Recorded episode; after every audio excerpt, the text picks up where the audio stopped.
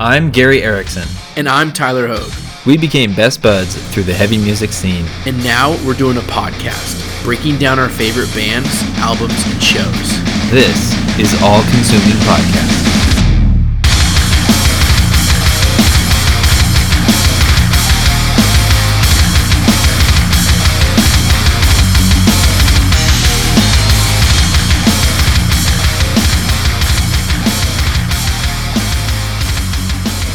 I, I wrongly said, I wrongly said that we, when we saw Fit for a King live, this was probably the heaviest band I've seen live, but it was Impending Doom. Impending Doom is the heaviest band that I think I've seen live. I can't think of another one. Well, so to be fair, when we watched Fit for a King, that was what, two years ago? They had a lot of like production stuff on the stage to do bass drops and musically heavy, right? The yeah. weight of the music hitting you was amazing. When we saw Impending Doom, it was in a church, right? They brought their own amps. They had some kind of speakers. It was a church yeah. converted into like a concert. It venue. Wasn't a real venue, yeah. Right. And I, I think just the quality difference between the two venues we were at was night and Part day. Of it. And... Yeah. Like, I remember when we went to that show, I I don't remember much from Impending Doom because your friend was there. I can't remember his name. Box? No, no, no. He, like, took off the his guy- sweatshirt and was, like, twirling it over his head and stuff. And, like, it's, like, this homeschool kid that, like, never was been to a show or something. He, like, had a crush on your wife. Whoa. Wasn't that so, something? So, first off, let me say this. So when we saw Impending Doom, this might go in somewhere. When we saw Impending Doom, my buddy that baptized me, like we were buddies for a while, moved to college, didn't really talk as much after that, but he, he actually baptized me. He's a pit boss. We would always go to these shows mm-hmm. in Spokane, and he was there just mauling people. Stiff-arming kids out of the air. Destroying them. Stiff, finding the littlest kid. I mean, there's not very many little kids there, but finding like the skinniest kid and just mowing them over. Right? Um, and I remember, I don't know exactly which show it was, but I, I remember looking at you and be like, oh, yeah, that guy right there that's killing people in the mosh pit. Yeah, he baptized me. And he's baptizing everyone in the pit right now, just destroying them. Oh, man. That, yeah. See, I don't remember a ton from the Impending Doom show really either. I think we got there. No, because we got there with Texas in July. They, I remember them. Yeah, I remember but the songs and thinking like, man, this is a great song. And I was definitely in the back of the venue. Out of, out of all the band there, I remember Sleeping Giant the most. I think, yeah, same for me. Yeah. yeah. But another, another person, that was, it was a, it was a weird show too. But this one guy was there who doesn't really go to shows. I think, it, I forget his name. Joe, but right. we knew him. Joe, oh Joe, yeah, we knew him through Ryan, right? Mm-hmm. I think that's how we knew yeah, him. Yeah, and he was there swinging his shirt over his head during these filthy breakdowns. Just, he's just like, you know, woohoo, woohoo, like he's riding a horse. Like, pick it up, pick it up, pick it up, pick it up. Yep. Okay, I totally remember. That's funny. Yeah, I was we very distracted to... by that guy. Like, and maybe that's why we don't remember. See, and, and when I've never seen a, a band, I, I've mentioned this before, I like to watch them, you know? Yeah. I want to see them perform. I want to see how they handle their instruments. I want to see their energy on the stage. When I've seen them a lot, I'm like, yeah, let's go in the pit. I love this song, like, you know? Right. And so I think that's what I was trying to do and not just alienate my wife because she also went to the show and didn't want to go in the pit, you know? So that that's probably why I, I wasn't. All in. I'd love to see them again. Me too. If they come to Spokane or anywhere near Spokane, give or take six hours, I'll be there. So today, yes, I'll just transition us now. We're going to talk oh. about Impending Doom. Oh, yeah. So Impending Doom is probably my favorite deathcore band, but that's because I don't really know a lot of deathcore bands. I'm not very good at genres. Like, I like a band, and then someone's like, oh, you like death metal. And I'm like, is that what that is? I don't. I feel like everything blends together. You know what I mean? Like, well, if be you're careful what you say. You're going to get, like, genre elitists on mm. you and, like, No, there is a definite line. I do think, uh, this goes to Impending Doom, I do think part of the reason that I slept on them for so long, um, and I did sleep on them for a long time, is because they, I guess they didn't really fit in that metalcore scene um, that was really popular, you know, back in the twenty ten, early twenty tens and all that. Yeah. And so I think I slept on them because of that. Um, but, like, listening back and, and getting into them now, it's like, dang, these dudes freaking throw down. Yeah, when's the when did you get into them? We saw them live with For Today at that one church or whatever mm-hmm. it was. Was it yep. a church or yeah. just a little venue? It was a church, um, and they were awesome. And I, I think before that, I couldn't tell you one song by them. Really? Maybe maybe I could say one. Maybe I could tell you "Nailed Dead Risen." Mm, yeah. Or, yeah, I gotcha. Yep. You know what I mean? Like, I just couldn't, and, and so, but after that, I started getting into them, and man, they're awesome. I got into them with this album that we're going to talk about, Baptized in Filth. Ooh, yeah. This is the album that made me pay attention to them. But yeah, I listened to these guys when they came out in March, March thirteenth, twenty twelve. I remember sitting on campus and. Uh, what song was that that came out? Chaos Reborn, maybe? Their first single came out. And, like, I remember really liking it, but there, I was like, there's no cleans. It just yeah. constantly goes. And I was like, I can't wait to hear the next, like, single. And I think it was, like, Deceiver or something. And I was like, yep, sick. I'm buying this album. Yeah, th- this was released after we saw them live, though, right? Had No, be. no. We saw them before? in, like, October twenty twelve. Oh, okay. So, so this okay. is what they played when we saw them. Gotcha. So I'll uh, give some more background on the album and the band okay. before we jump in. Just some fun information. Dun, dun, dun. Uh, so if you, if, you know, if you like it, you like it. If you don't, sorry. So Baptized in Filth is the fourth studio album made by them. And the band lineup is different uh, than what they have, well, now especially, but on the one after this. So it's Brooke Reeves, obviously. Uh, Corey Johnson, who after this, after he left or was made to leave the band, um, he joined My Children, My Bride. Hmm. I didn't know that. That's cool. Interesting. Um, so he's the lead guitarist. Uh, David Sittig, I think that's how you say it, is the bass player, and Brandon Trahan is the drums. The album was engineered by Andreas Magnusson. Magnusson? He's Swedish. Interesting. So he's done a lot of stuff that I love. So he did Haste the Day, Attack of the Wolf King. Oh. He did Oh Sleeper, Children of Fire. He did Wolves at the Gate, Captors. Wow. Like, those are some amazing those are albums. Solid, yeah. Yeah, and it's like metalcore albums. And then, so I can see where, like, the metal core of this deathcore really came out is with this guy, but I mean, he did a lot of, I don't know, the album sounds very well done. Like, I enjoyed so much of it. Yeah, no, this is album Baptized in Filth is is my favorite album from Impending Doom for sure. Like, I do like um the Sin and Doom Volume Two. Like, I thought that was a great album. Yep. Loved it when it came out. Still listen to it. A, to it a bunch, but like start to finish, Baptized in Filth is awesome. Yep. My wife even likes it. What? Yeah, Jen. No, my wife yeah, doesn't like it. A couple songs sure. comes on and she's like, "This is really good lyrics," and I'm like, "I know, right?" She understands lyrics. That's good. Well, Death, Ascension, Resurrection. Like, hey, what's, you're giving it on? Away. She says he says it like ten times. So, dude, because uh, I don't even sometimes like. Looking at these lyrics, like studying up for this, you know, looking at the lyrics, I'm like, oh, that is what he says. Okay. Oh, um, really?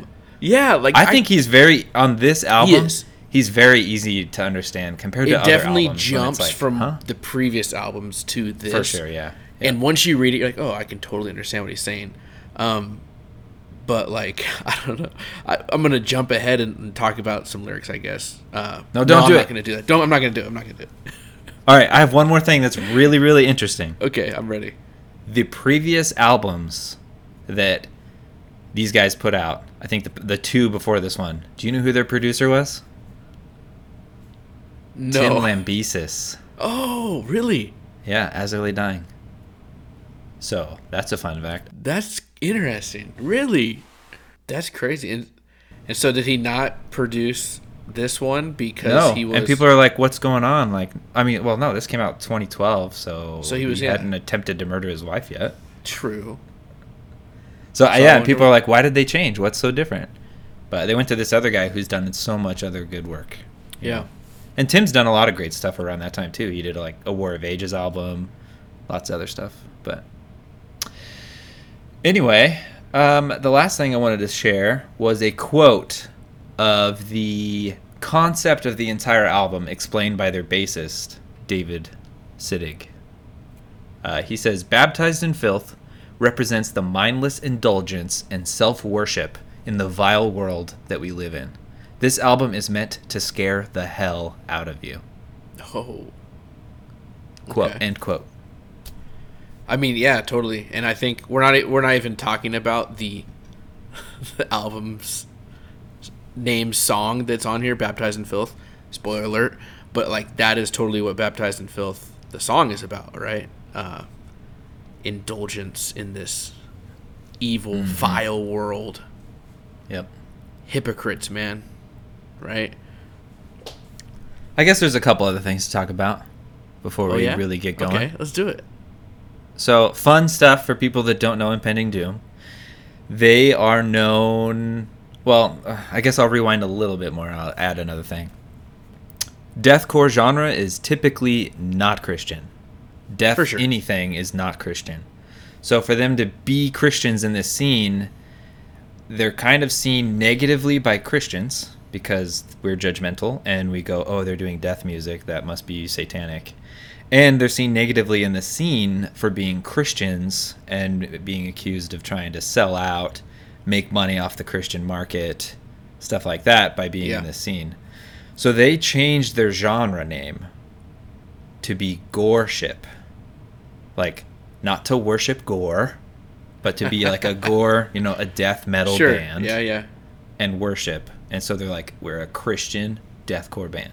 So yeah. Anyway, those are my fun facts. Fun stuff.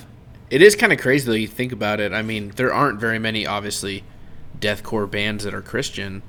Um, and these dudes, like, for the most part, we talk about other bands like For Today and, you know, um, Haste the Day and all these other bands, whatever, and they kind of toured in that, you know, metalcore scene, which was full of a lot of Christian bands during that time, right? Yeah. But, like, the deathcore scene isn't.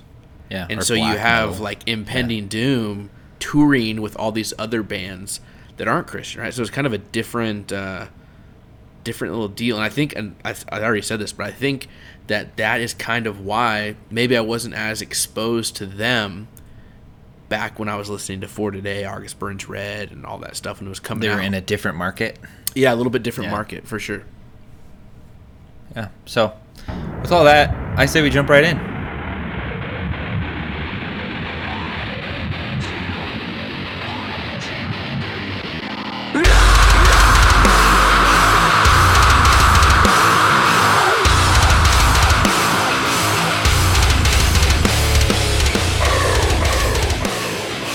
So the first song that we are going to talk about from Baptized in Filth is Murderer, which is one of my favorites uh, you, on this do album. Do you have a favorite? Sure. I do Did have you... a favorite. I do have a favorite. Oh, wow. I, I didn't think about that. I didn't. Oh, it's, I, can't, oh, I don't I think I can a, pick a favorite.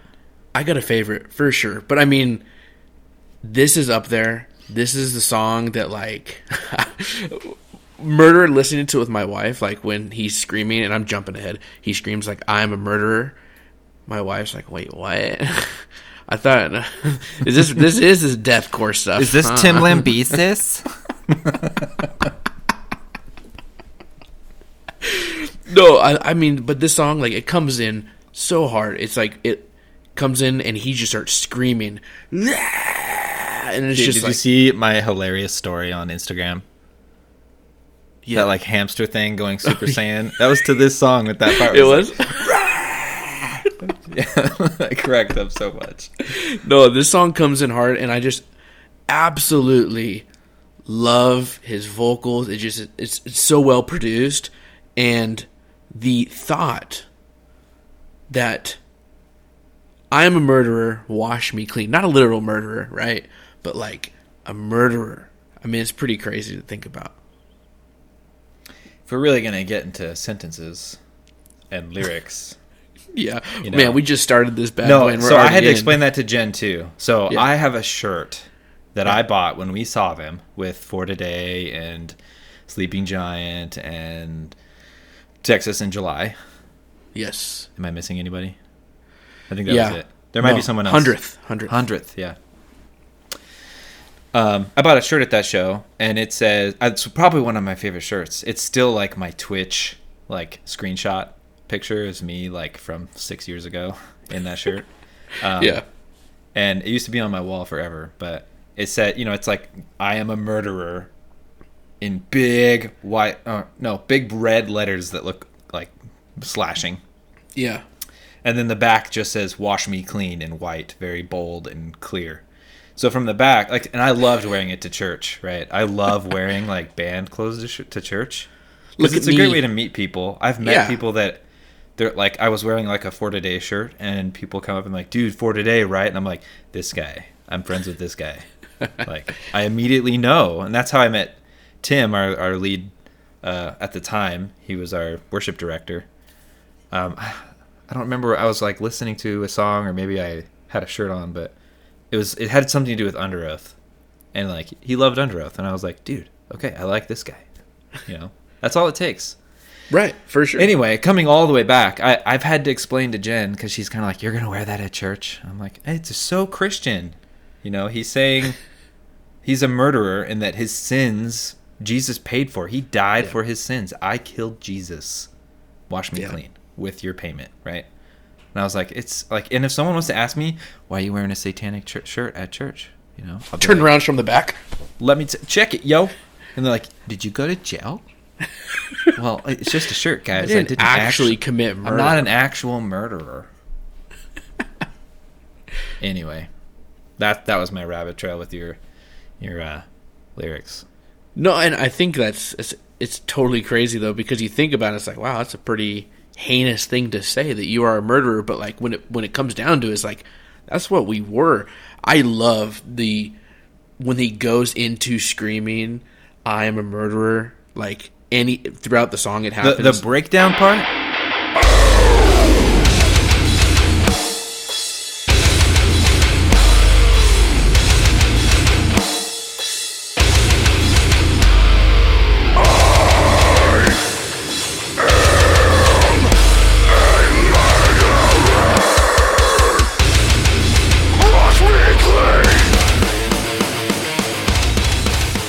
It it sounds so clean to me. Like, oh, yeah.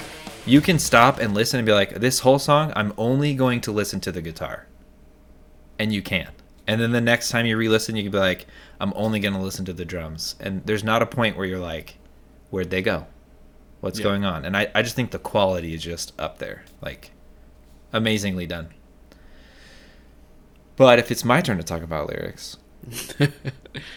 Go so I it. love the chorus. I it's, yeah. I it's actually one of the things I could understand the first time I heard this song, and I was like, I think I like them already because I can understand him. Mm-hmm. But he screams it high, you know, and he, it, the chorus is, we have to realize a reality beyond our eyes. In an unseen world, the Antichrist is gonna rise. And we'll have to realize... a reality beyond our li- eyes. In an unseen world, the Antichrist will fall. And yeah. the whole time he does that, when he's just like super high, and he's like, "We have to realize." Oh, and it's just yeah. like, yeah, I and, love it. And you're right. It's just per- it's really, really clean. Not clean. It's not clean vocals, right? But right. it's like cl- that part is really. It's clear. A clean recording. It's a clean yeah. like. Oh, yeah. It's just done so well, and I love how he screams that with. The music behind him, and it is it's awesome. And I think a lot of times, like with deathcore, you don't think it's like super technical. Maybe um, it's like drums going and guitar going. It's just like super, you know, fast. Uh, sure. There's no guitar solos and stuff like that. Yeah, and not necessarily fast, but like it just feels like it's not as technical as like metalcore when you think of like August Burns Red and other bands like that. Um, but I feel like, like you were saying earlier, like this just feels a lot more clean. And it is, you can tell there's a difference between their older albums and this one.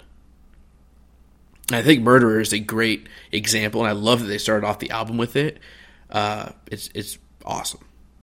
So the next song we're going to talk about is Chaos Reborn. So Chaos Reborn is kind of a... I think it helps paint the picture of the broken world. Yeah. And how it's only going to get worse. Just saying that chaos is being reborn. Like, it's getting worse and worse every time. Um, but there's a part that I listen to, and no matter how many times I hear it, I can't stop thinking about Star Wars. Wait, what? Yep. What part? So there's a line where he's like, from fear to anger to sorrow, and then he says, turn to this, right? Yeah. And it just reminds me of Yoda being like, fear leads to anger. Anger leads to hate. Hate leads to suffering. Like, no matter that what, I'm like, what is you that think of? I'm like, well, because he's like going through this thing from like fear, you know, anger, sorrow. I mean, eh, you know, it, yeah, every time. I don't know why. I that's can't hilarious. I've never thought that, but that's funny. You maybe just are watching too much Star Wars, dude. It's been a while. I I love this song for a few reasons. Um, number one, that high guitar that gets going, you know, mm-hmm, mm-hmm. Um, that part is so sweet. Especially like before that, it's like a breakdown. I think it's the maybe the first chorus, um, if we can call it a chorus, where he says "Chaos Reborn," and then it's just like breakdown, breakdown, and he says "Chaos Reborn" again, and then follows it by screaming "Heretic." And yeah, then the high guitar lyrically, starts again. I'm like, why did he just Ooh. say heretic? Why did he say it? Yeah. I don't know, man, but all I know is when it's happening, I'm screaming it and just, like, rocking in my car. Uh, it's pretty awesome, dude. You like to yell heretic. I, I mean, that's all I do. I look at people and I call them heretics. Hypocrite. Sinner. Heretic. Yeah, you know, just roll down my window, that five-year-old kid that's on his scooter, and just be like, heretic! Chaos is reborn! Heretic!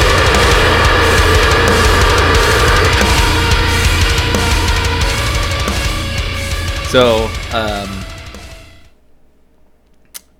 Uh, I have a few lyrics I want to talk about, and I okay. can't decide which ones I want to talk about first.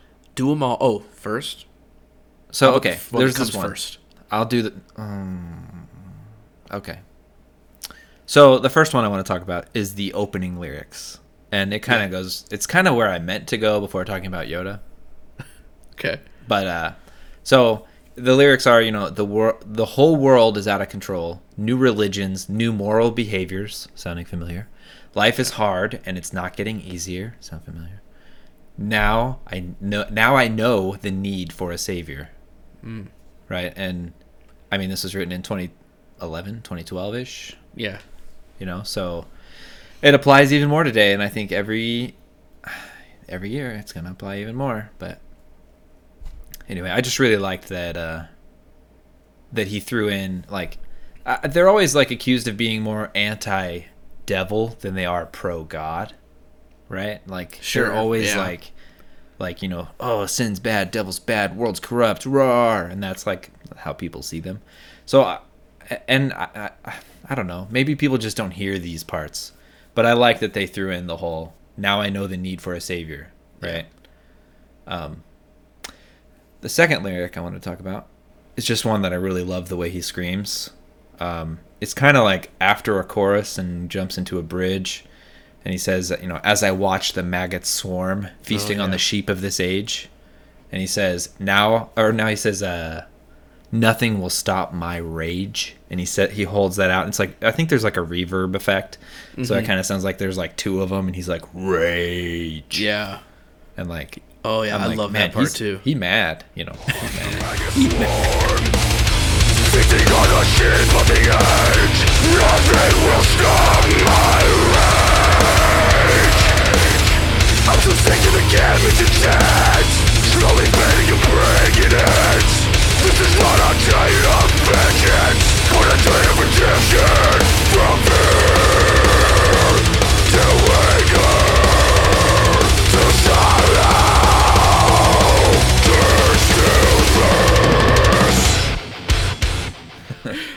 Oh man, yeah, this song's awesome. Um, I feel like the ending of it just like goes on forever though. Mm-hmm. You know what I mean? Like when he's maybe, like, till the end, we will descend. Yeah, and it just continues and it, it like fades out, fades out, fades out. Toward. Yeah, yeah, yeah, yeah. No, it does just kind of fade out, doesn't it? it? There's no real end to the song. No, it just fades out. There's no end. Yeah, and it just continues the lyrics. Um, but it leads into my absolute favorite song, my, my favorite Impending Doom song, mm. Deceiver. I love this song for a bunch of reasons, but when Chaos Reborn, it just like fades out and gets like super quiet, and then all of a sudden the drums, you know, that, that drum part at the beginning, Deceiver, just start coming in. Oh, it's so good, and you just know that this song is going to freaking be a banger, man. I uh, I can't get over just how well this song flows. It's, it's super dynamic, like, and I feel like a big gripe a lot of people have with deathcore is it's not as dynamic, it's not as technical, but like this song is dynamic. It's it's done so well in so many places, and it is great. And then Brooks comes in, and it's like a different type of scream than he does a lot of times, um, but it's pretty. It's, well, it's it's like it's like on a megaphone kind of thing. Yeah, yeah. It's so not it's like, as clear. You know, it kind of seems like it's made further away. Yeah, yeah. Um. So my favorite part is like at the end of the song, and that's all I really want to talk about. There's there's so many great lyrics and so so many awesome parts of this song. I love the chorus that gets repeated. Um, the filth you speak comes straight from hell. Your walls are weak, and I can tell. Uh, man, the way that that is is screamed. The vocals on that are just yeah. He's awesome. Mad. Yeah. He's yes, and you can just tell he's just like so into it and. Man, it gets you going, and then the second verse happens, um, but then it leads into like the best part of the song, right? That second chorus, leading into like your walls are weak, and I can tell. And then are my you listening all-time... to it right now? Yeah, I'm like, dude, you're like talking and listening and talking and listening. My all-time... I just man, I can't get enough of this song, and like.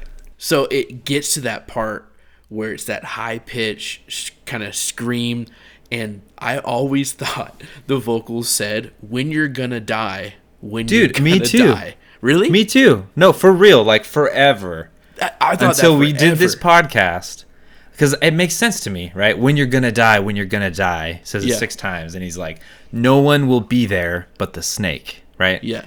And I'm like, "Ooh, man," like. Because the guy's alive, right? But right. The, but the lyrics all over say, when you're dead and gone. Yeah. And really, like, I, I don't know. I don't know. I feel like I can understand him pretty well. And so for the internet, or three lyric websites that are f- answered and filled out by other people, say dead and gone. I'm like, really, though? When you're dead and gone, when you're dead and gone, when you're dead and gone, when you're dead and gone. When you're dead and gone, when you're dead and gone, no one will be there but the snake,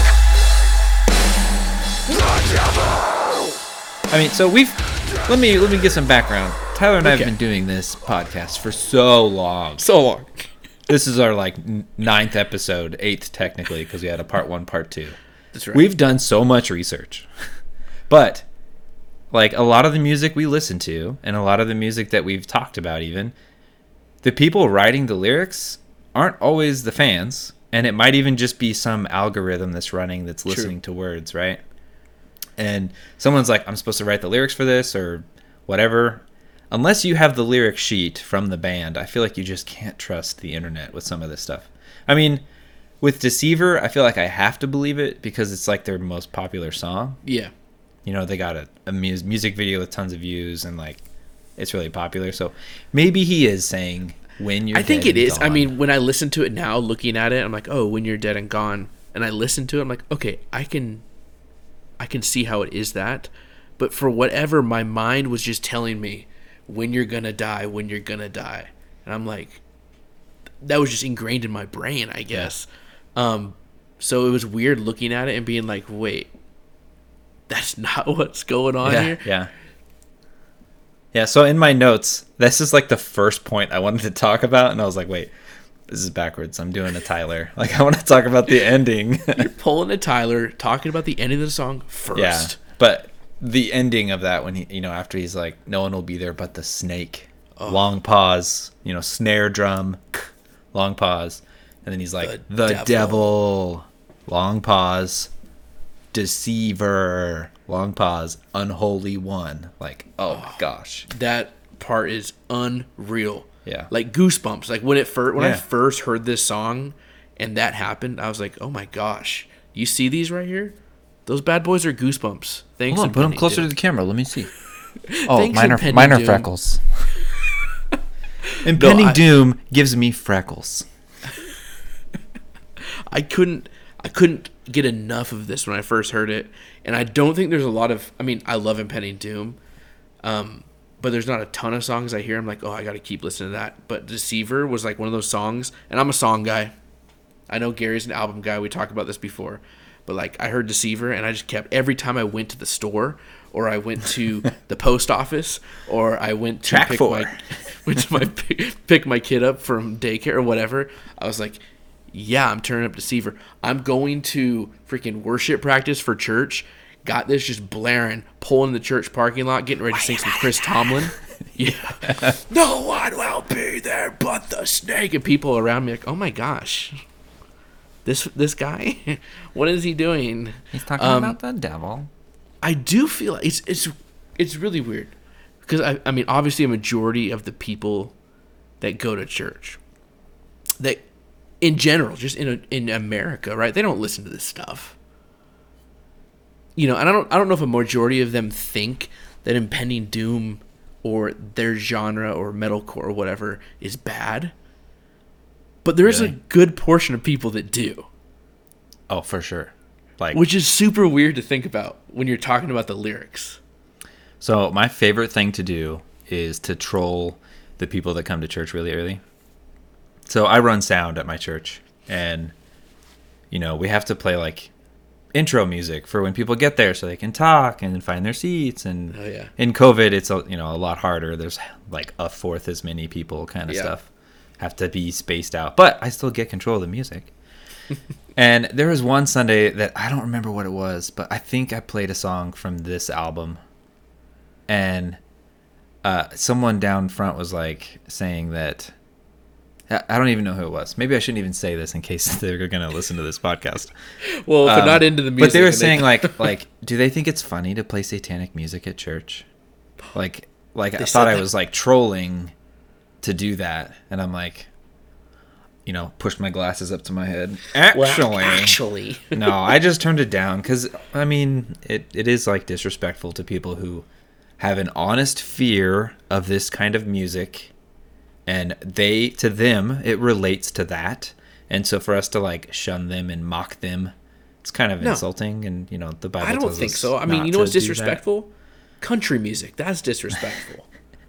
They hide themselves and like, you know, it's, they're like, oh yeah, we'll listen to country music and love it because like they said God once, but like every other lyric is like bad, you know what I mean, or whatever, mm-hmm. not bad, but it's just God bless know. America. I don't, I just don't get that whole thing. Like, I anyway, get, genre like, bashing. That's not what we're talking about. We're talking about Impending Doom, guys. No, no, no. We, we'll bash country. It's fine. So, have you ever seen the music video for this?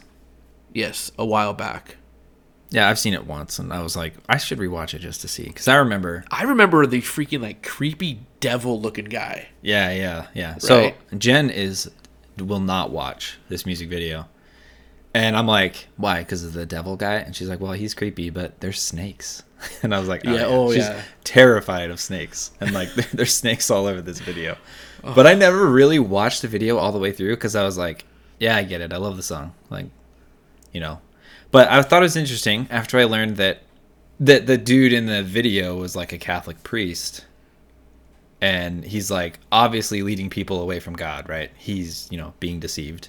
He is the deceiver as well. Yeah. And the whole music video, he's like, I don't know, melting faces with Satan. Like their yeah. faces are stuck together with like glue and stuff. And they're like, oh, get off of me. Satan's yeah. like, I'm going to eat you. I don't know. It's weird. Weird. But Gorship. Uh, I think the whole point of the video is very valid. Um, and even the song, right? I mean, this yes. is about someone who's deceiving people like in the church. An actual mm-hmm. like... I don't know if they're intentionally or unknowingly or ignorantly, but either way, they're leading people away from God or teaching a false gospel.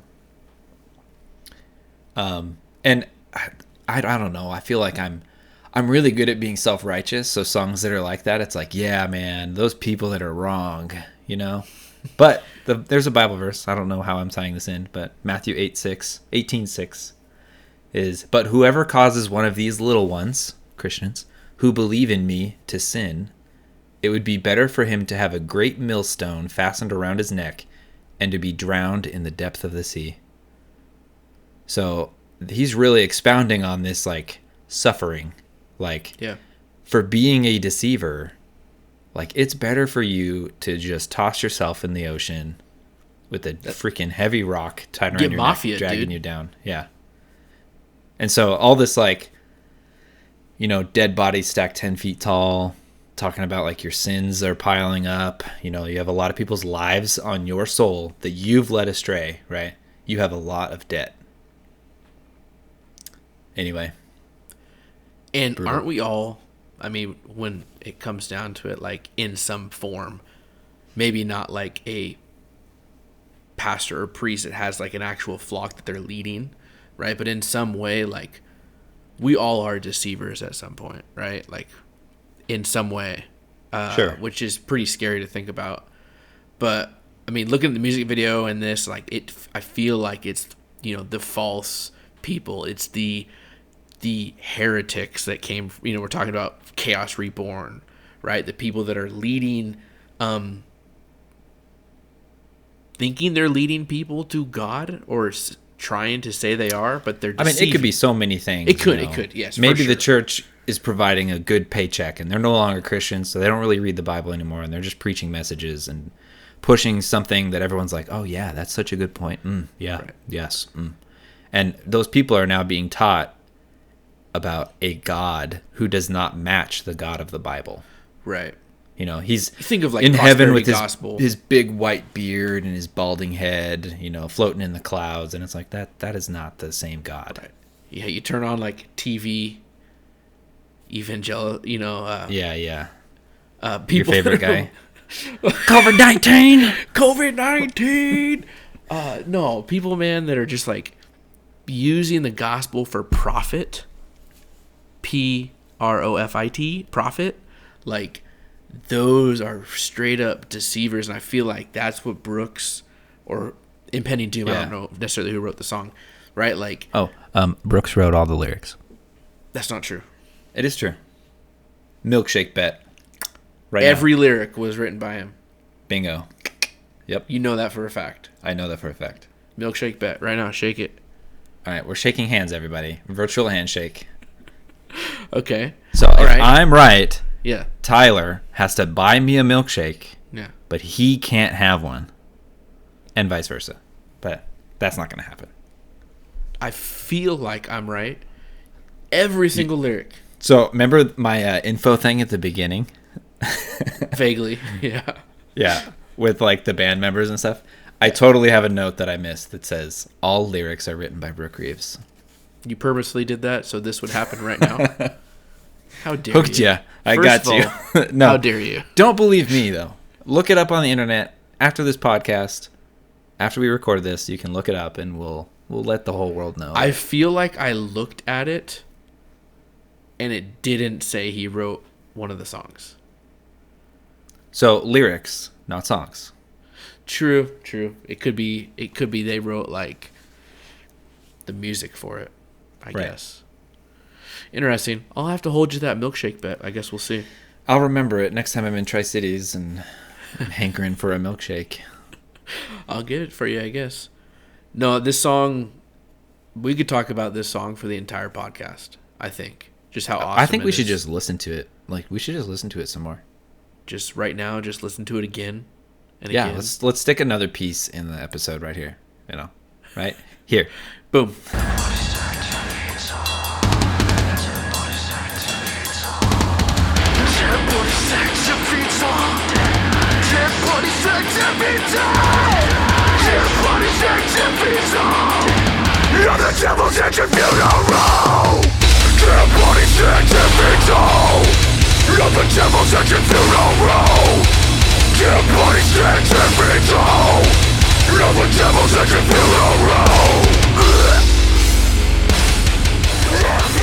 You did, you did mention it, but I feel like we have to come back to it.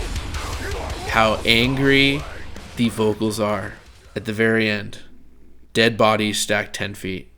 Like, dude, that's pretty brutal. I I can't get over it. And part of me is like, you know, the way it's it's it's sang or, or screamed or whatever, and the music, like, it is a pumped up ending to that song.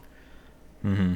Yeah, like I it's so different than what was just before with the awesome breakdown. Well, because it's like, it's not really a breakdown, right? It's like the music slows down. There's not a lot there. And he like whispers like, ten bodies stacked ten feet tall. And then he just gets louder and louder. And eventually he's like, ten bodies stacked ten feet tall. And you're like, was... oh my gosh. Yeah. And yeah. then he just gets real angry and he just says it over and over. Oh. And now the devil's at your funeral. Oh my gosh. You know, just. Yeah. So Tyler, if we have nothing else to talk about, I figured we can move on to the next song, which is Angry Letters to God. So I'm the one that suggested we talked about this song. Ooh.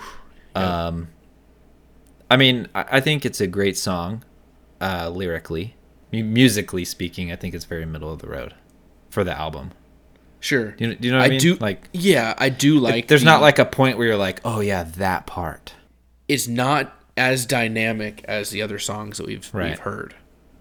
Yeah, but I like his intention with with this song.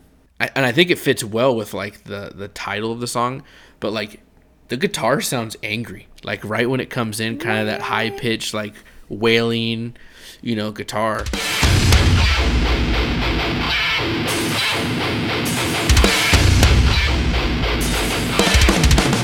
I, I really like that part. It, it's a it's a change from what we've heard, um, and the song before this, Absolute Horror, kind of blends really well. I think when I first listened to this album all the way through, I don't even know if I knew it was changing. Like, it sounds like a new song, right?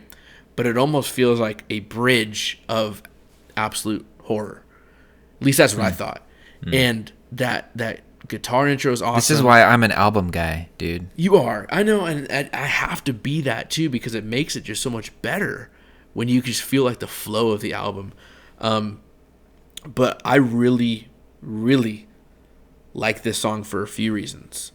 And the first reason is I feel like they're writing about what they've had to deal with being a Christian band in the mm-hmm. deathcore scene. Yeah. What Christians in general sometimes we have to deal with, like people mocking us for what we believe in, right? When we do for things sure. or don't do things, um, we kind of get this backlash, and people are, in our view, right? They're wrong. They're mm-hmm. they're upset at God when they shouldn't be. Um, but it's kind of an interesting dynamic, I think, that this song brings up. Yeah, I think. The song is just targeted to people who like attack God and try to discredit Christianity. I mean, there's that lyric uh, where he says, uh, but don't you dare spit a verse misused and out of context mm. to try to prove a point. And I was like, oh man, that's, that's what a lot of people do. Like so many like people will say, oh yeah, I've read your Bible. It's like my Bible, like calm down, man. Um, yeah. The reason I kind of wanted to talk about this song, I was just going through trying to find like some interviews of this album to try to see, I don't know, the general world's view of this album and where it ranked and whatnot. And most metal sites gave them like a six or a seven out of ten. Um, you know, like good effort, too much Jesus kind of talk. But man, do not do not go read those, because there's comment sections underneath, so negative, so mean, really? so bad about them being Christians and like. Anyway, I feel like this song is just straight up targeted at those people. Go ahead, like, write your angry letters to God.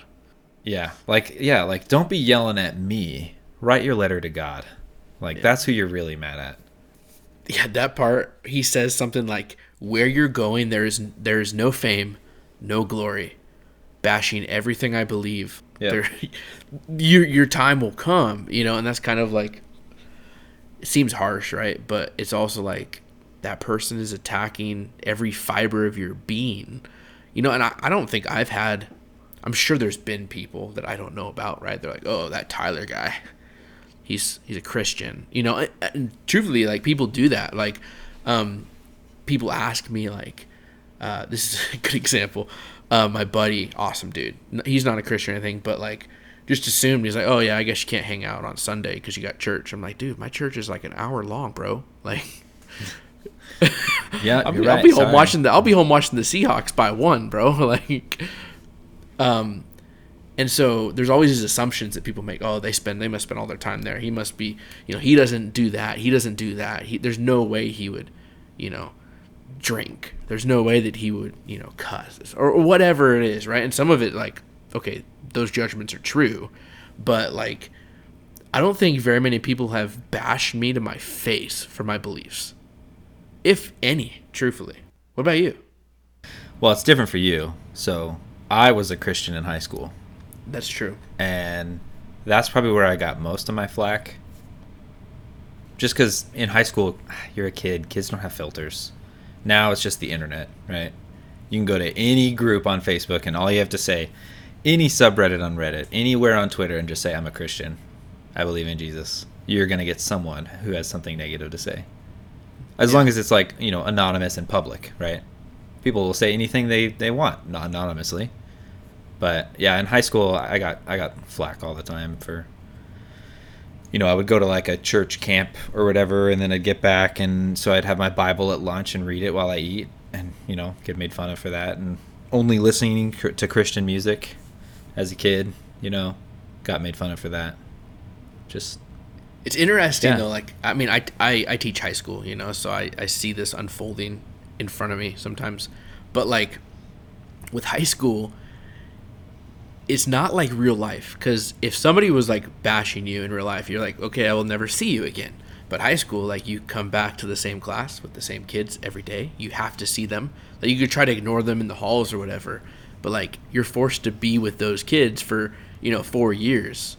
Uh, where in the real world, you just be like, yeah, I'm not talking to you anymore, you know? Mm-hmm. And so I think that is true. Like me not being a Christian in high school, I didn't experience that aspect of it. Yeah, and I'm sure they get a lot of flack for just touring with a lot of the bands they toured with, you know? Yeah. Going up on stage and singing the stuff he sings.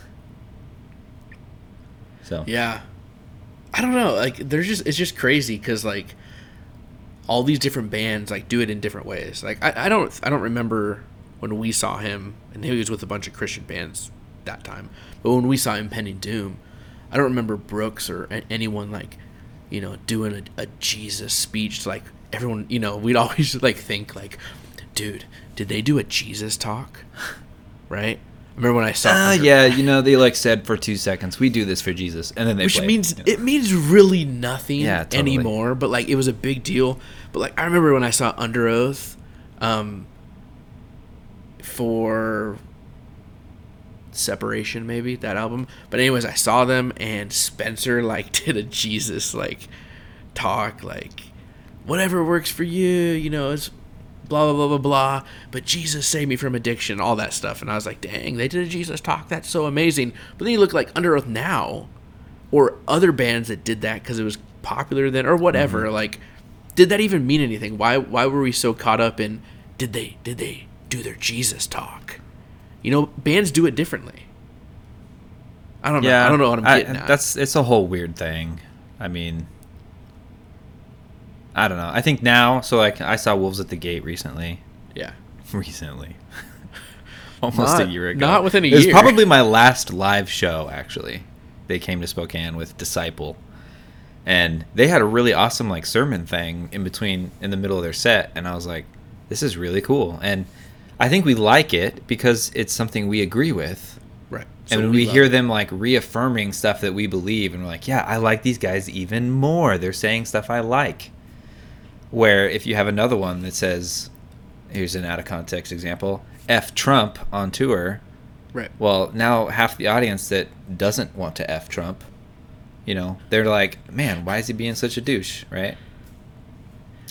Anyway, it's just, it's a le- less of a way of alienating, but you kind of have the same audience, sorry, you kind of have the same viewpoint um, if you're not a Christian, right? If you went to that Underoath show and you're like, I don't care about your God. Right. And you go, and they go up there and he, they say that stuff, you're you're not going to be like, yeah, Underoath just said that about Jesus. Yeah. You know, they don't, if anything, they're going to be like, ugh, they actually did that. You know? Yeah. I don't, it just, but I from our like small-minded early twenties brains, we were like, they're Christians, they have to do it. And if they don't, they check the box, they, you guys. They're definitely they even, Christian. Yeah. Are they even Christian if they don't? You know, and that was like, it's so weird because like Impending Doom is one of the most Christian like l- bands lyrically, I think. Like if you read their lyrics, almost every song, every song I can think of is somehow about God. Mm-hmm. Um, yeah, they didn't do I, anything at the show. And I, they didn't do anything at the show, and I don't know if they do. But, like, that's the thing. Like, and obviously we've matured. But is, is it better to check the box and say, I talked about Jesus? Or is it better to build relationships with people that are lost, right? And show them Jesus through your life and through the way yeah. that you are. Like, that's the that's the part that I think I've matured in, obviously, from being like that young Christian's like, oh, they better say it. And if they don't say it, they might, maybe they're not even Christian, you know? Yeah.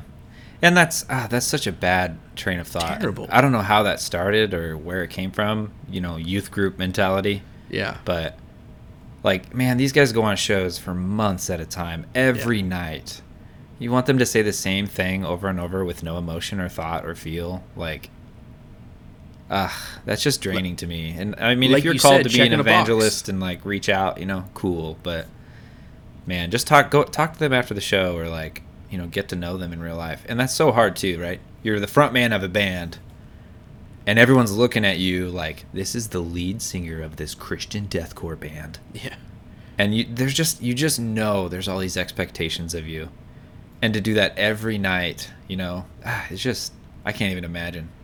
Right, like and, and I'm sure there's shows, like, people might be like, oh, he talked about it this time or did this time or whatever. He probably did. Like, I'm, we're not saying he never has. But, mm-hmm. like, he didn't when we saw him. And we saw him with For Today. And For Today, everything in between a For Today song is a sermon. You know what mm-hmm. I mean? Like, even Sleeping Giant had a couple of moments. Oh, yeah, dude. For sure. And I can't wait till we do our Sleeping Giant episode. But, like, that's not who Impending Doom is. I, I, I've watched a few videos that Brooks has put together, and it's like, I think he really, for him, like, he is speaking to these these people that are lost in a scene that is super lost, right, in a lot of ways, through building relationships. And I think that that is huge. That's a big impact, more so than just getting up on stage and saying, yeah, we believe in Jesus. I mean, because if you know their right. lyrics, obviously they do. Yep, for sure. So to kind of back you up on the, their lyrics are very Christian. Um, I j- pulled some of the lyrics that I didn't talk about, and so maybe I'll just bring those ones up.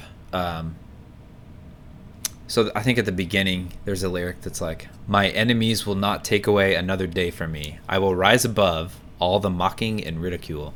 The one you reject is the God that saves us all. Mm. Like, awesome. And there's another line that I said the last half of. Um, he said, uh, we can stack my sins a mile high if you want, and we can talk about all I've done wrong if you want. And that's when he said, but don't you dare spit a verse misused and out of context to try to prove a point. Yeah. You know? That's good. So the real controversy, at the ending of the song, this is a controversy. Tyler and I talked about this because we were like, what? There's a part where he's, like, quieter, and the lyrics say, he says, pick it up, right? He's like, pick it up, pick it up. you know, like, everyone's time has got to come. Pick it up, pick it up. And I'm like, what? It's not pick it up. I thought it was live it up. And Tyler's oh. like, dude, Gary, I thought he was saying live it up. And I'm like, yeah. again, me too. What is up with these lyrics that are like, like, the, how does that even make sense? He's telling the guy to, like, live it up. Enjoy your moment of, like, shaming me to try to, like, put me down for my faith, right? Live it up, yeah. man. Live it up, right? Pick it up? What? Is he trying to tell the music, like, pick it up, pick it Dance. up. Let's go, baby. Pick it up. Pick it up, pick it up. Let's go. Pick it up.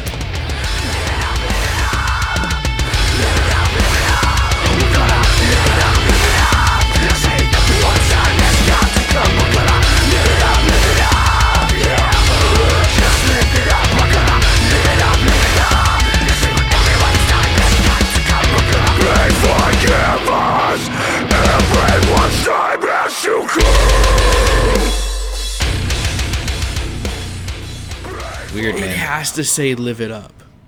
I mean, I, I've thought it was live it up this whole time. Dude, we should just message him and be like, yo, what, is what are you saying here? You know what? There might even be, and this would be, like, we're going to get roasted for it. There's probably lyric videos out there. You know how bands Dude, release that? I've looked. I didn't just look at a few. I've looked at a lot, and they all say pick it up.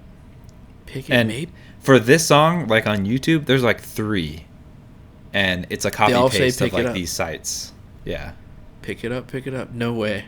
No way. Maybe, maybe it does, and we're just, like, projecting what we think it should say. Just like the Deceiver part. Mm-hmm. I don't know. But that part or is maybe pretty... that's what he was supposed to say, and then they had the, like, book thing with the lyrics printed out and sent off, and he's like, mm, let's change it. I don't like it. We're going to change it to live it up now. It's live it up. And so the lyrics, I don't know. I'm making stuff up. This part, even if it says pick it up, which I think it says live it up, this part is awesome. This part is the best part of the song when it gets to that breakdown and it just, it goes hard. Please forgive us, that one. Oh, yeah. Everyone's uh, time has got to come. Yeah. yeah. I really like the guitar work on this song. Like, it's very, like, it's just a little different, a little higher pitched, a little creepy, a little eerie. Yes, for sure. Doomy. Impending Doomy. Yeah. It's a little bit different than the next song we're going to talk about. That's for sure. um, the next song that we are going to discuss on Baptized in Filth is My Light Unseen. I love this song. I know you brought it up, but this might be... Stop it. My Don't. favorite. What? Not on that album. Oh, Chill. You calm down. Gosh, my favorite it. song featuring Ryan Clark. Oh, okay. I thought you were gonna say it's your favorite Impending Doom song. I was no, saying, no. I you gotta be honestly kidding it, me. At, we're this far into the podcast. I think I'll say Murderer is my favorite. Spotify. Spotify agrees with you. So th- this song, My Light Unseen, Ryan Clark, straight up like Ryan Clark. Yay! We love Ryan Clark. Demon Hunter's awesome. But I will say this. I remember listening to this Get your for the butts first out time. of here. I remember this for the first time, listening to it. I had a double take. I don't I think I was on a walk or maybe at the gym or something. And this came on and I was Someone like changed my did, song. did somebody change it from Impending Doom to Demon Hunter? Because this is a Demon Hunter ballad. You know, obviously is a little bit different with the music, but I mean it's a Demon Hunter ballad. Is it a good song? Yes. Do I love it? Meh. Why are you asking questions and answering them yourself? What are you trying to get at? What are you saying? You don't like it? I know your answer to this. You love it. You love it. I do. I for sure love this song. For sure. It doesn't even need to be an Impending Doom song. You put this on a Demon Hunter album. You put it on anything. Like, the music is my jam. The lyrics are great. Ryan Clark's voice range is what I like. Mm-hmm. You know, the the high screams in the background all the time, the angry screams how it ends. Like, this is like, if you want to engineer an entire album for me, it's ten of these songs. Oh, gosh. I, I might have lied on previous episodes. Maybe our Christmas episode. I don't know. Maybe it was you and Isaac, and you're like, oh, gosh, Demon Hunter ballads are just my thing. And I'm like, yeah, they're so cool. Demon Hunter ballads are so awesome. They're Tyler, they're not. It's, sometimes it's hard being your friend, you know? They're not that cool. I'm, okay, I get why people like them, right? I understand it. You I do? just can't I don't think you do. get there. Like, I can't get there. I'm like, if I wanted to listen to something other than heavy music, I would pick a different artist. Like, I get that people like that stuff, but when Ryan Clark, for example, on My Light Unseen, towards the end, he starts, like, getting his snarl, and you're like, okay, this could be a heavy song. We might finish heavy, and it gets going, and he gets up there, and then, no. Mm. I just can't do it, dude. What do you love about Demon Hunter ballads? Um, so, to be fair, I don't love all of them. Um, okay, I love most of them. I was going to say, know. no way, I, dude. I think it's the... So, again, I'm not a single song guy, right? right. So, I listen right. to the entire album, and it gets to a point where there's now a break in the typical Demon Hunter music. And the ballads are just like what, like, stick out, and it's like... And I ultimately, I think the main thing is Ryan Clark's voice. Right? Like, there's just some people that when you hear that, a certain pitch, a certain range of voice, that you just, like, love that voice. Adele yeah. is another one that, like, people are like, man, her voice, like, when she hits certain notes, her pitches, I don't know, it, like, resonates with certain people. And I think the people that don't get Demon Hunter or his, the ballads either, whatever, it's just, they're like, I don't get it. It's just his voice, right? And other people are like, man, he hits that low or that, that mm-hmm. mid-tone that's like, I don't know, it just, it makes me want to sing too, right? Well, I do love Adele. I will say that. But I, it's not bad. They're not bad. Like, the, the ballads are not bad. I would never say Demon Hunter ballads are lame. Okay, maybe they're lame, but they're not, like, bad. Are you like, back? To, are you backpedaling? Don't I am. I don't know. I just stick to your guts, man. I I get it, and you know what? You just said that, like, the ballads are like a break in the music in Demon Hunter albums. That's what this is. It feels like it. Okay. In my big opinion. Rabbit trail coming back. Coming back, dude. Do you know why it says instrumental on the end? I would assume. Like, I think of For Today, they use they have instrumentals in their older albums and stuff. I feel like it's a, it's a break, but it's also like an emotional, like, music part. I don't know. Is that what we're getting at here? Yeah. So I read an interview. Remember when I was digging up uh, some some interviews and found some negative comments? Yeah. There's one uh, where they interview the lead guitarist, Corey. I'll just say Corey. Um, and he said that they wrote an instrumental like that with no words. They liked it like oh. that, and they were going to put it in. Um, but they sent it to Ryan Clark because he does great work. And like, let's let's see what he comes up with, and if we love it, we'll put it in. And they loved it, and they put it in, and they put the name on it, My Light Unseen. But originally it was an instrumental. But man, so that song, My Light Unseen, got like double whammied. Tons of hate on metal sites, right? But tons yeah. of like positive on other sites. Like, man, that song, My Light Unseen, is so good. And it's like, you guys, it doesn't even have Brooks in it. Like, it's not Impending Doom. Yeah.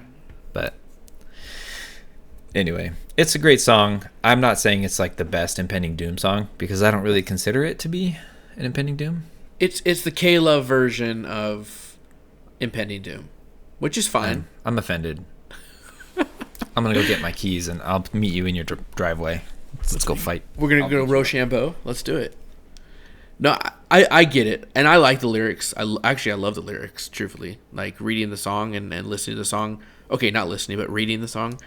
Um, you lyrics don't like are listening awesome. to it. You just like reading it. the I, lyrics are. I don't awesome. like to listen to this song, but reading it, it's it's great. So let's get into the song. Yes, right? We've just kind of talked around it. Yeah. So it's kind of an instrumental. It's on the lighter yeah. side. What I love is the verses before he gets into the My Light Unseen, you know, choruses. I suffer through this path. I waited for the hope within this blind. My heart's a dead machine. Every sin will stain my soul. God, wash me clean.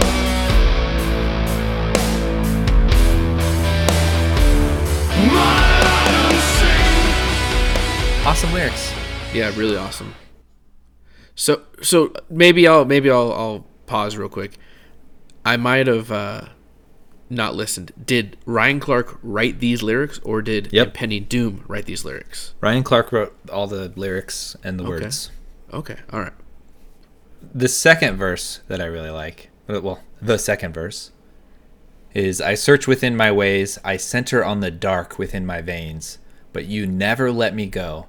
I know hell is in this place, so I beg for you to show. And those are, if I'm right, those are two capital Y for yep, you. They are. Right? Yep. That's the capital He's talking Y. to God. Yep. Mm. Yeah. And the third verse...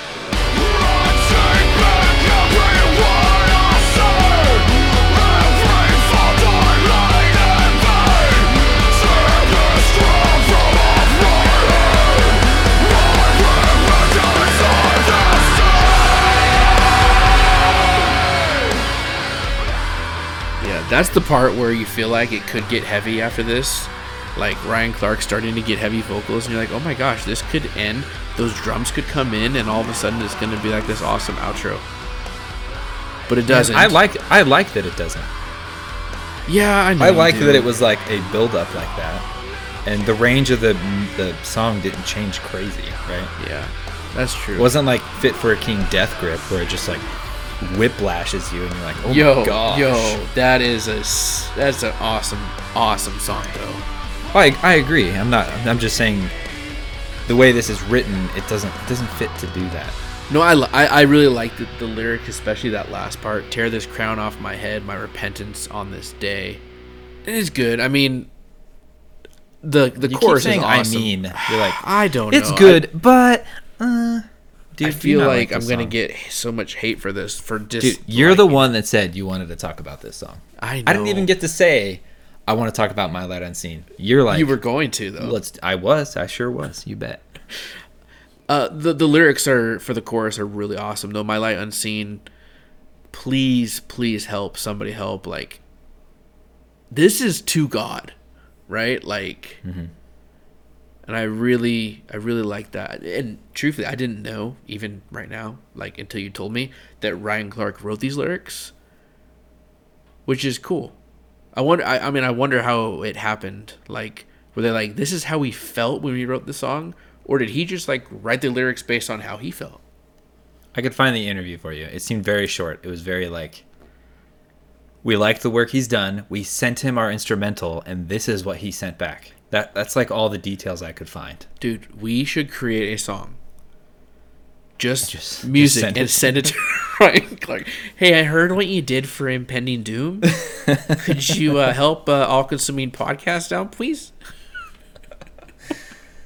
Yeah, but this was like in twenty twelve. True. True. You know, and as much as I'm dissing the song and hating on it, like, it's really refreshing to have this and know that like you you read these lyrics. These aren't these aren't scream lyrics. This is sung lyrics, you know. And yep. Not saying like things can be they're they're hiding it by screaming. That's their genre, right? But these are in your face. This is what we believe. This is who we are. We need God to help us and save us. And so I think that's pretty darn cool. So let's transition to our last song we're going to Ooh. talk about, and the last song of the album. Yes.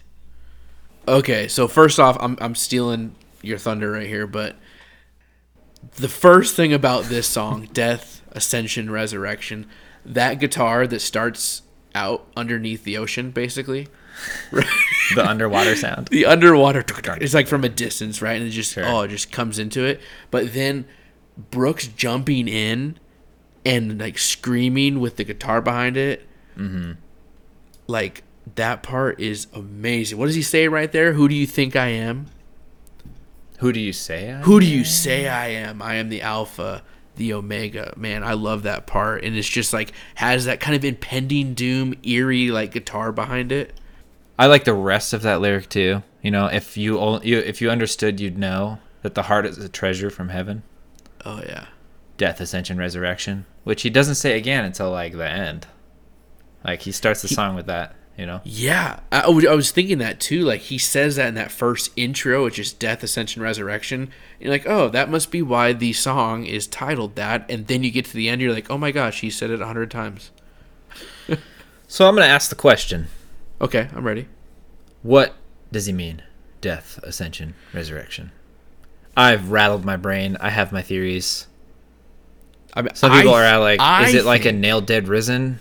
Yeah, I think it's Nailed Dead Risen. Like, it's talking about Christ. But it's in the wrong order. No. Right? Death, Resurrection, and then Ascension. Dun, dun, dun. Right?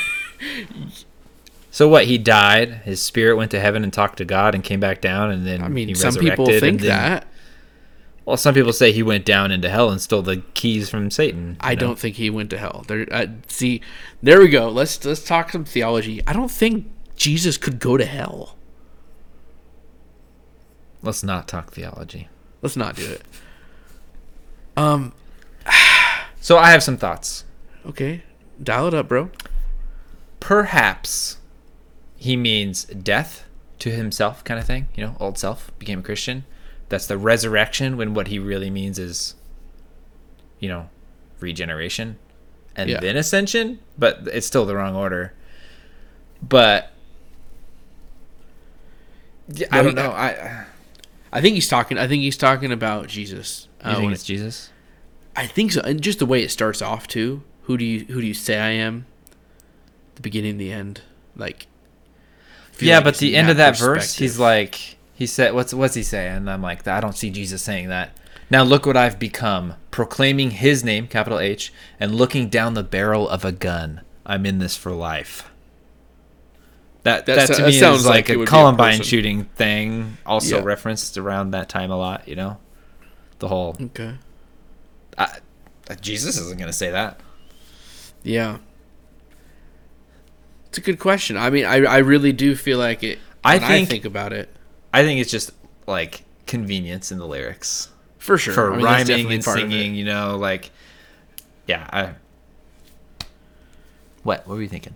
No, I, I, I feel like it's the way it's written, and it could be obviously like about us too. But I think it's the power in Jesus's death and resurrection, and the ascension is that perfect third word that fits this, you know. Um, well, that's what I was thinking. Ascension, maybe he means like our body, our our, our spirits being like uh, ascended. I, I don't know this guy's theology, right? I don't know what his intention is.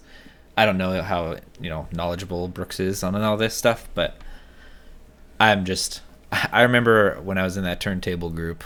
Yeah. You know, these topics came up all the time when this song came up, and it's like, I don't know.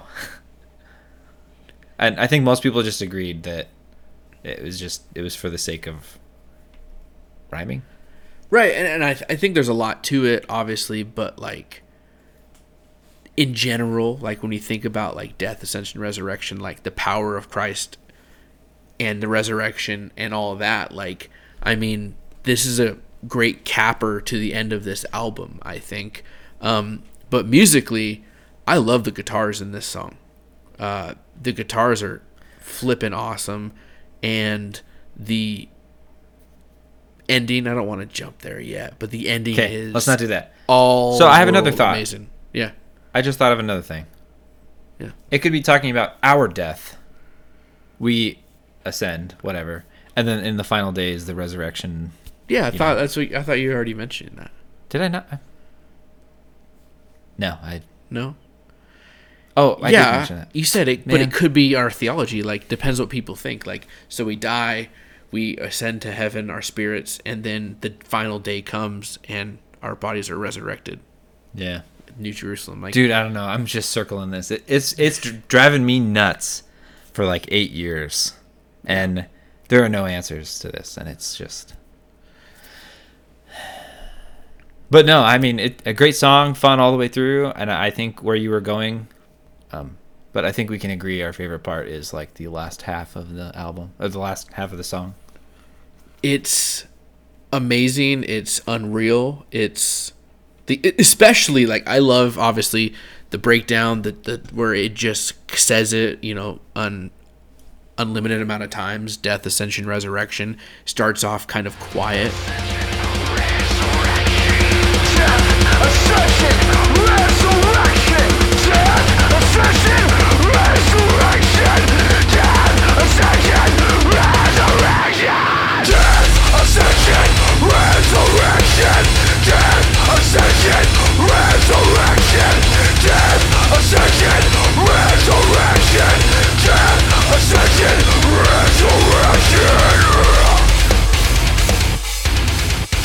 But then it goes back into that chorus where they, right at the end of the song, it's like filthy, face melting, breakdown, and you're in the pit, mm-hmm. helicopter arms just spinning.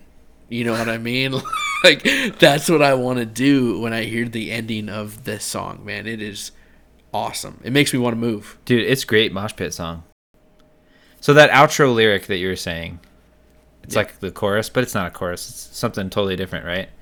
He says, "Are we trapped in division and unbelief?" He's mentioned that a lot. A lot, yeah. And he says, "Forever separated by our hatred. Follow him to the kingdom of heaven where pain and suffering cease to exist."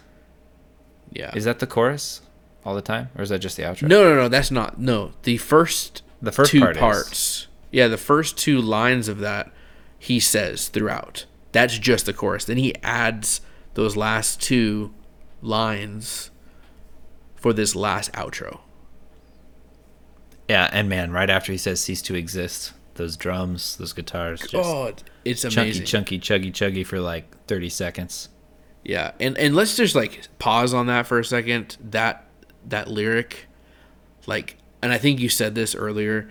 Impending Doom is always, you know, like in the Christian world, people are always like, "Oh yeah, they just focus so much on like the devil's bad and we're gonna fight the devil," but like, follow him to the kingdom of heaven where pain and suffering cease to exist.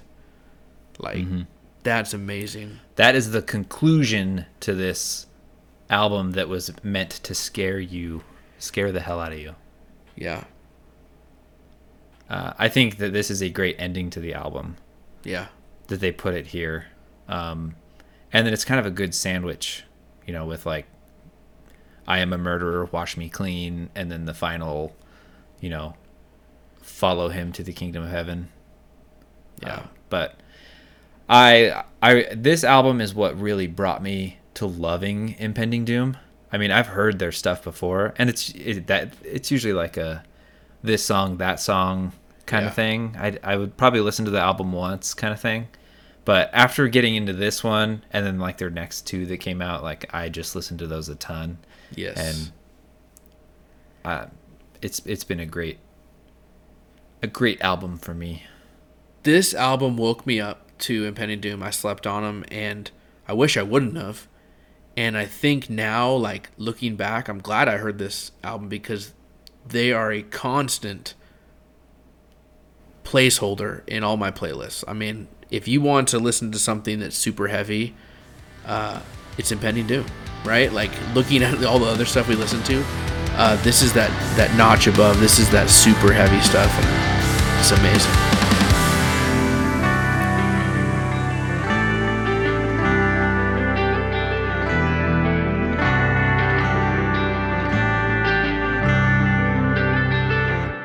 Thank you for listening.